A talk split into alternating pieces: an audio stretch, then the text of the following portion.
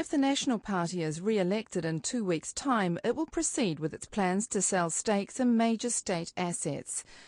This Radio New Zealand Insight looks at National's mixed ownership model and asks if it can avoid the mistakes of the privatisations of the 1980s and 90s. Over more than a decade from 1987, Labour and National governments sold 40 state assets for close to $20 billion. By the end of the 1990s, those assets were estimated to be worth double that amount. Nearly 80% of the value of those was captured offshore. And at the end of the 90s, we'd gone from 46 billion overseas debt um, in the 1989 to 102 billion. So this whole process actually worsened uh, our debt position. And one of the ways that happens, which is crucial to this argument, is that of course we end up being very reliant on overseas ownership. And that results in capital repayments and dividends going back, and that of course worsens our external debt position. The Council of Trade Unions, Peter Conway, believes selling assets again could tip an already dangerously indebted country into penury. The National Party and some critics of previous asset sales believe it could rev up a sick share market, enriching New Zealanders along the way. I'm Nigel Stirling, and in this insight, I ask will asset sales spark a revival in the economy or drive it over a cliff? As a government, we want to acquire $33 billion worth of new assets over the next uh, five years. We only have a number of options. One is to borrow more. That will not be acceptable to the rating agencies. The second option is to not build that infrastructure that will not deliver us the jobs and the economy we want. The third option, Mr Speaker, is to release some capital from assets that we already own. And so, Mr Speaker, through the course of this year, we will be finalising our policy on mixed ownership models, where we will be looking to control 51% of Meridian, Mighty River, Genesis and Solid Energy. A fortnight after the Prime Minister John Key made that statement at the annual opening of Parliament, a devastating second earthquake hit Christchurch. The February quake killed 182 people and it also cut a swathe through the government's finances. Six months later, the country's credit rating was cut for the first time since the 1990s. The world had become less confident New Zealand could pay its mounting bills. Asset sales loom even larger now as a way for the government to afford new schools, hospitals and roads without plunging itself into further debt. Behind me we have a Prime Minister. The last Prime Minister forced to grapple with such a large deficit was David Lange in 1984. The foreign exchange crisis precipitated by his predecessor Sir Robert Muldoon had left the government's accounts in a dreadful state. David Lange recounted briefings from officials in the TVNZ documentary Revolution in 1997. We actually were reduced to asking our diplomatic posts abroad how much money they could draw down on their credit cards. That is the extent of the calamity that had been ground into us by the briefings that we got. Asset sales helped to dig the Lange Labour government out of its debt hole. But many of the assets were in terrible shape. David Caygill followed Sir Roger Douglas as Labour's finance minister and oversaw a number of the sales. He denies he presided over a fire sale.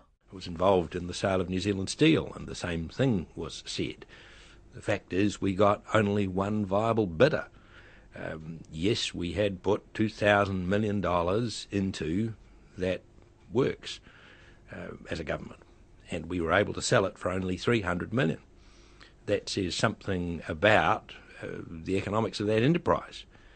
Um, but does it make it a fire sale? No, I don't believe it does. The fund manager and newspaper columnist Brian Gaynor worked at stockbroker Jarden and Co. in the 1980s. He moved to Lange's office in August 1988, advising him while assets like the Bank of New Zealand and Telecom were sold. Brian Gaynor says one of the biggest flashpoints inside the Lange government was asset sales. He says many could have been sold to New Zealanders through a share offer to the public, known as an IPO or initial public offer. Most of these assets were instead sold to industry players through a trade sale or local entrepreneurs. Telecom, Bank of New Zealand, Petrocorp, we're talking about the big ones, they certainly were not uh, basket cases that needed trade sales. I mean, to me at the time, the philosophy was driven by Treasury, and Treasury's philosophy was to maximize the value that you can get for selling the assets, and that meant that you had a trade sale rather than sold the shares through an IPO to New Zealanders.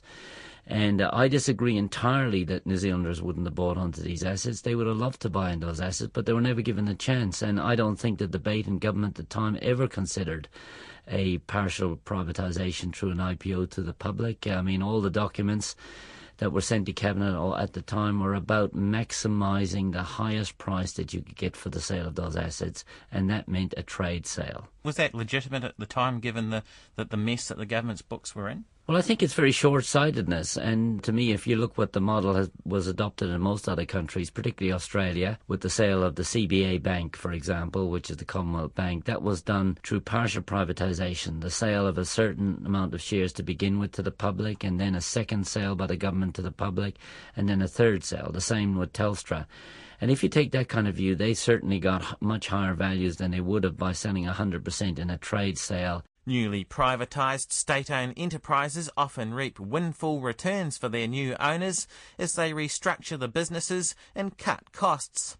In New Zealand, those gains went straight into the pockets of foreigners or well connected locals. Brian Gaynor says Americans were the beneficiaries when Telecom was sold in 1990. They thought that Telecom was a bit of a basket case, that it was the old Post and Telegraph's um, uh, government department, that they got 4.25 billion for it. And I remember at the time the huge celebrations, thinking, "My gosh, we got 4.25 billion for the company, aren't we lucky?" That company was worth 16 billion on the share market a few years later, so they got about 25% of what the value was worth. Of course, they didn't realise that by having so little regulation, that the new owners were able to take huge advantage of the company. Then, of course, the government came in with the regulation after the American shareholders had sold out and New Zealanders had bought shares from them. New Zealanders bought their shares probably at nine, ten, eleven dollars, and they're back at two dollars fifty at the moment. Brian Gaynor says the American owners systematically ran down Telecom's assets. I had meals with some of these Americans in the early 1990s, and after a few drinks, they'd talk to you um, about the strategies they'd adopted in relation to Telecom. They saw a wonderful opportunity to make money out of a naive sale by our government to them, and they took full advantage of that.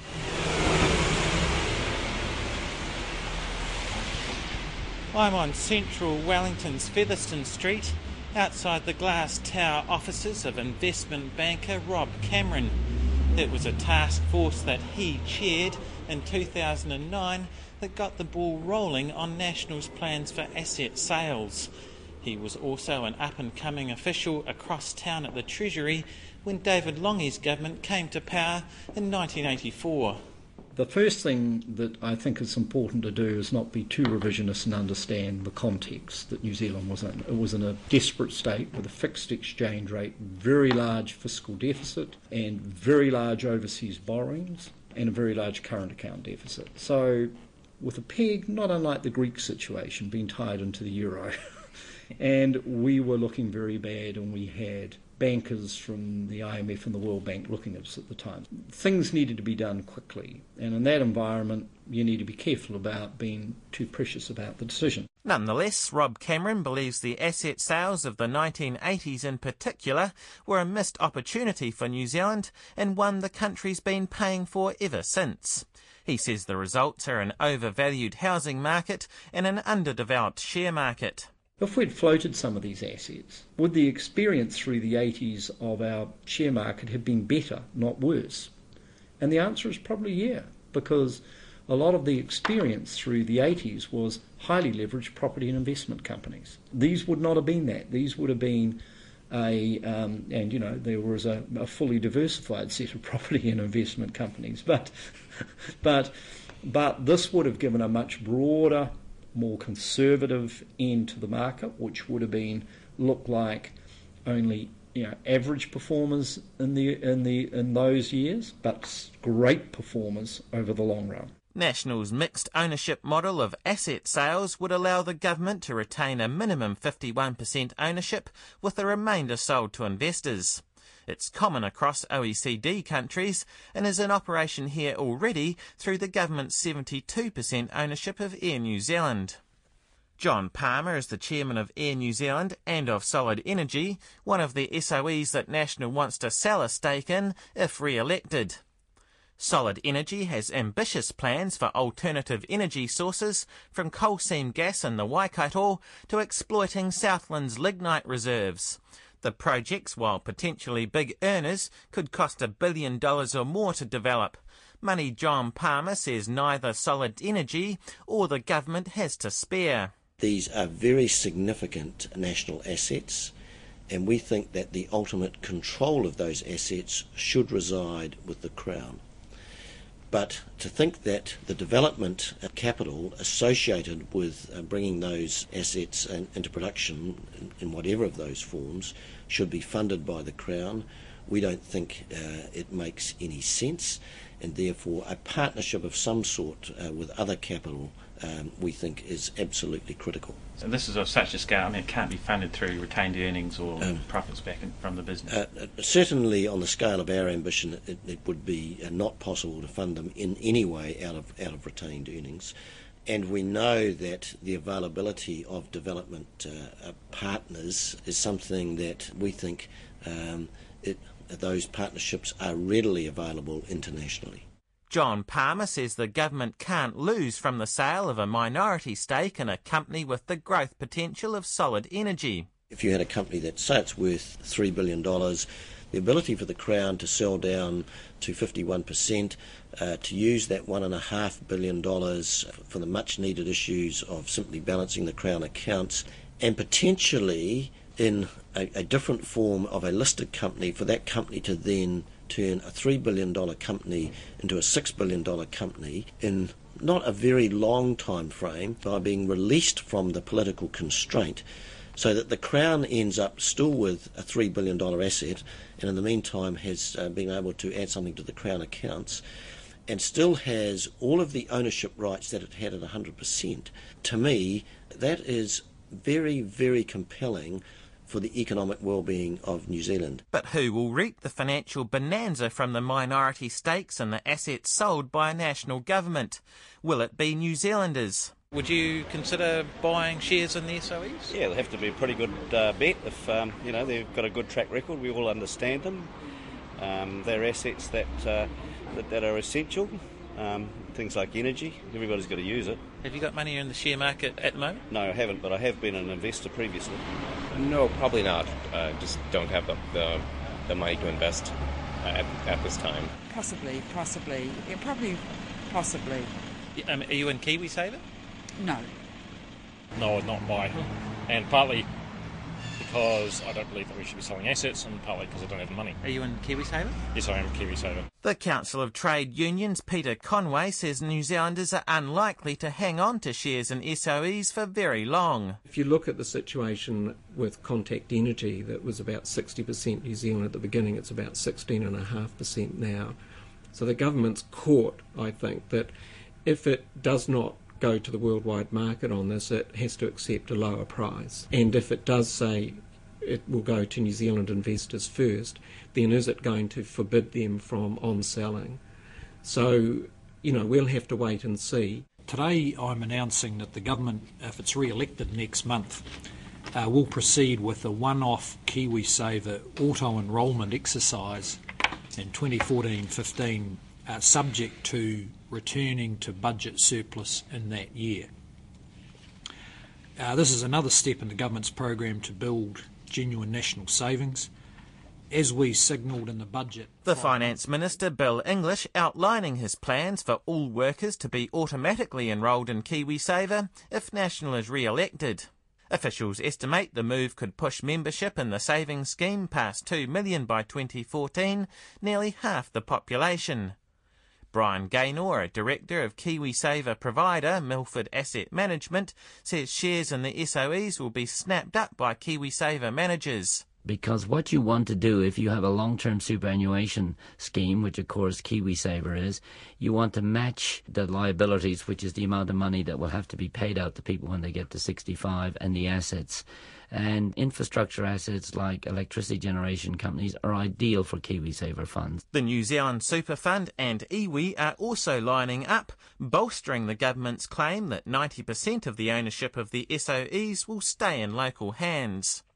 But Brian Gaynor says those plans could still come unstuck especially if the international investment banks advising the government and the Treasury hijack the sales process. If you look, say, for example, at Auckland International Airport, what happened there, there was an international broker was given the job of um, doing the IPO, and that was an IPO, and that, that worked very well. But what they did was they gave a bias towards offshore investors. And if I remember rightly, I may get the days a little bit wrong, is the shares were um, listed on the market on a Monday or a Tuesday, probably a Tuesday, and the institutional investors didn't have to pay for their shares until the Friday most of them actually sold their shares in the first three days and got their proceeds at the same time as they had to pay for it and made a very quick profit. And, you know, you do have to manage these things because the major investment banks will have a tendency to favor their big clients, and often those are offshore institutions.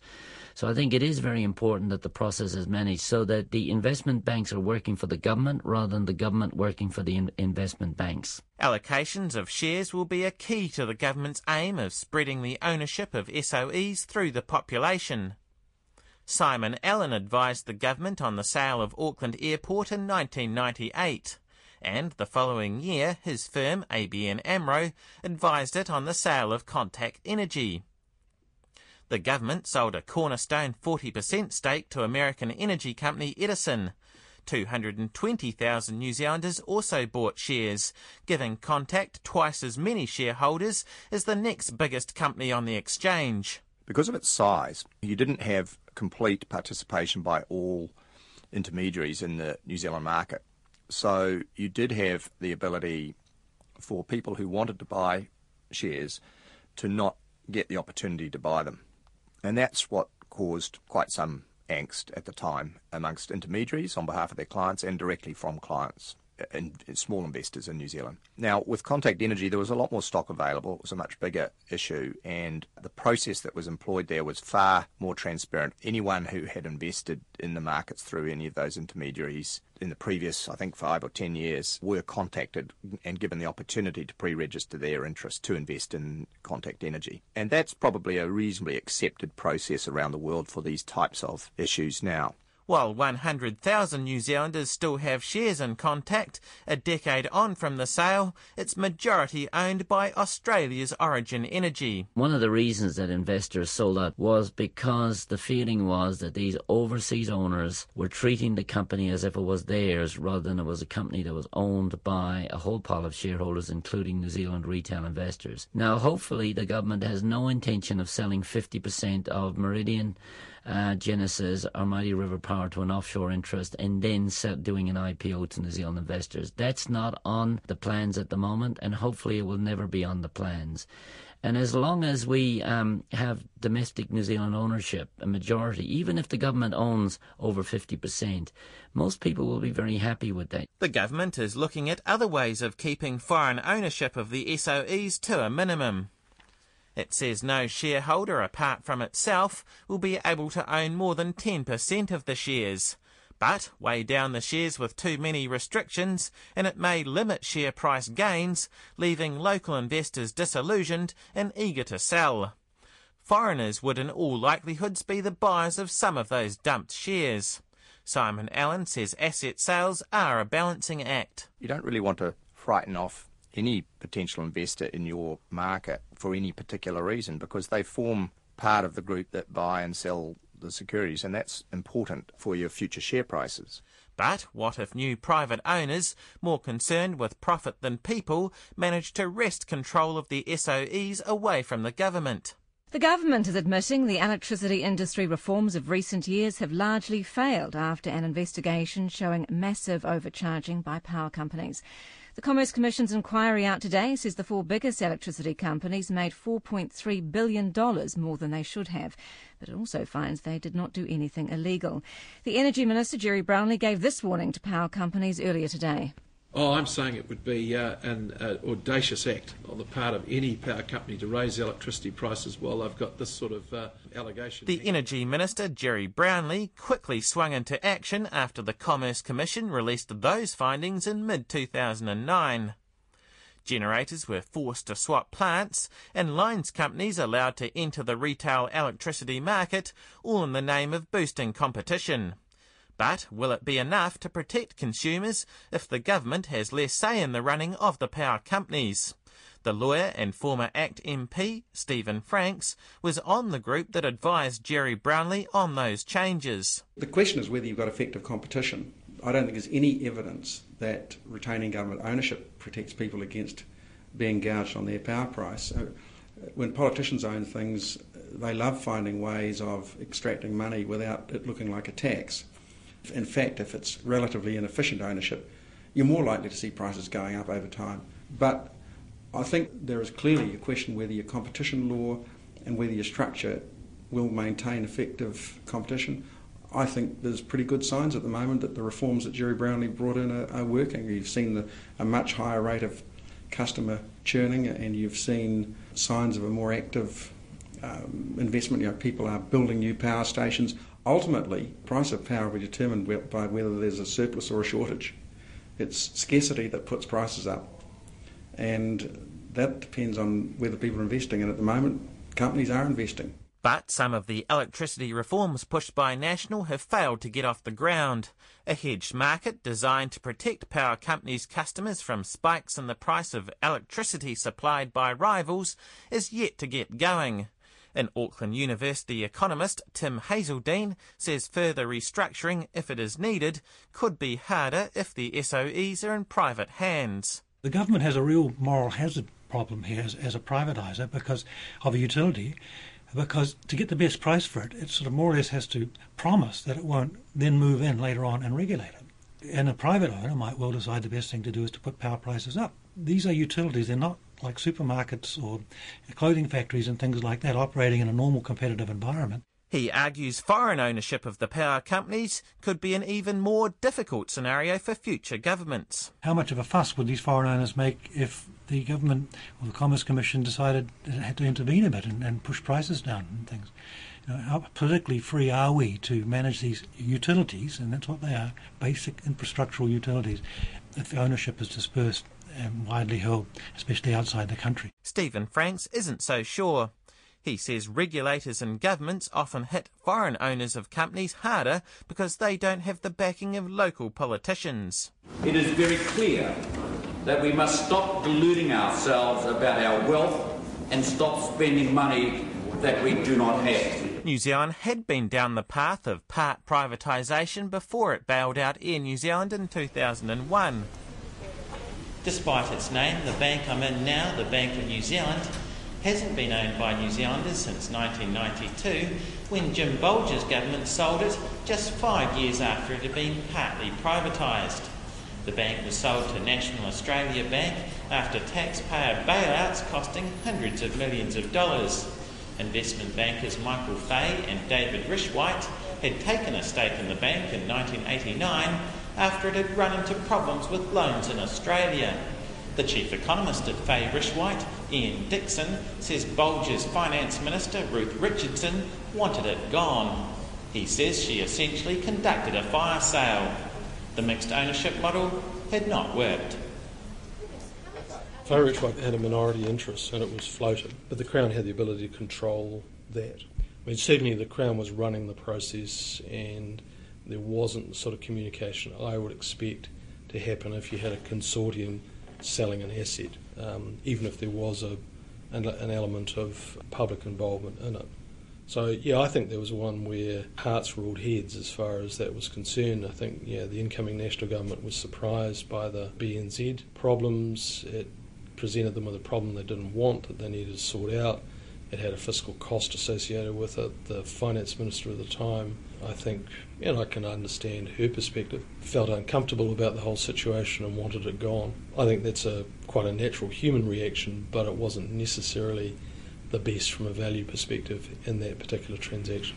Ian Dixon foresees similar tensions again. The sort of situations I see is, is vocal minorities. So lead steer investors who have a different view about corporate strategy or about capital structure or dividend policy and are, are vocal and articulate about that, which yeah, leads to potential conflict with the majority. Now, for those situations to happen, there has to be a basis for that, of course. Strategic direction is another another thing. Scope of business, you know, whether or not to expand or undertake major transactions. These are all the things which you know, normally will create a level of controversy around a, a, listed company. But when the Crown is involved, you've got an, an, added dimension to it as well. The other point that will crop up is that obviously the Crown wears many hats. So it wears a hat as an investor, it wears a hat as a regulator, potentially. So that could lead to issues of, of conflict. Now, that's not to say that these things aren't resolvable, it's just it's different. Know, it's different from what we have at the moment. My experience of being in government and being out of government and dealing with government is ministers and officials typically like having their own way, and that may not always be the case. We've learned to live with an MMP environment where politicians don't always get their own way. Another group of people are going to have to learn to live with that in a different setting. So it's new and it's different, and there'll be a settling in period. National has tackled head on the mistakes committed by both major parties selling state assets in the 1980s and 90s but cannot avoid repeating them. The hands off regulation that accompanied the sale of Telecom seems to have been replaced with a more vigilant approach. But will it be enough to prevent private interests from gouging consumers in the long run? The Labour Party says it's economic lunacy to sell assets to invest in roads, schools, and broadband. It says it could finance new infrastructure through reinvesting the huge dividends it claims will roll in from fully owned SOEs year after year. National says its restructuring of the electricity sector means those big payouts are a thing of the past. And will asset sales be enough to kickstart a share market that has failed to provide firms with a viable source of investment capital since 1987? Or will it follow so many of the others and slowly drain dividends and profits offshore as New Zealand shareholders succumb to foreign buyers? Both seem possible. I'm Nigel Stirling, and that's Insight for this week. If you would like to contact us, you can send an email to insight at radionz.co.nz or tweet us at rnz underscore insight. The program was written and presented by me, Nigel Stirling. It was produced by Philippa Tolley. Technical production was by William Saunders.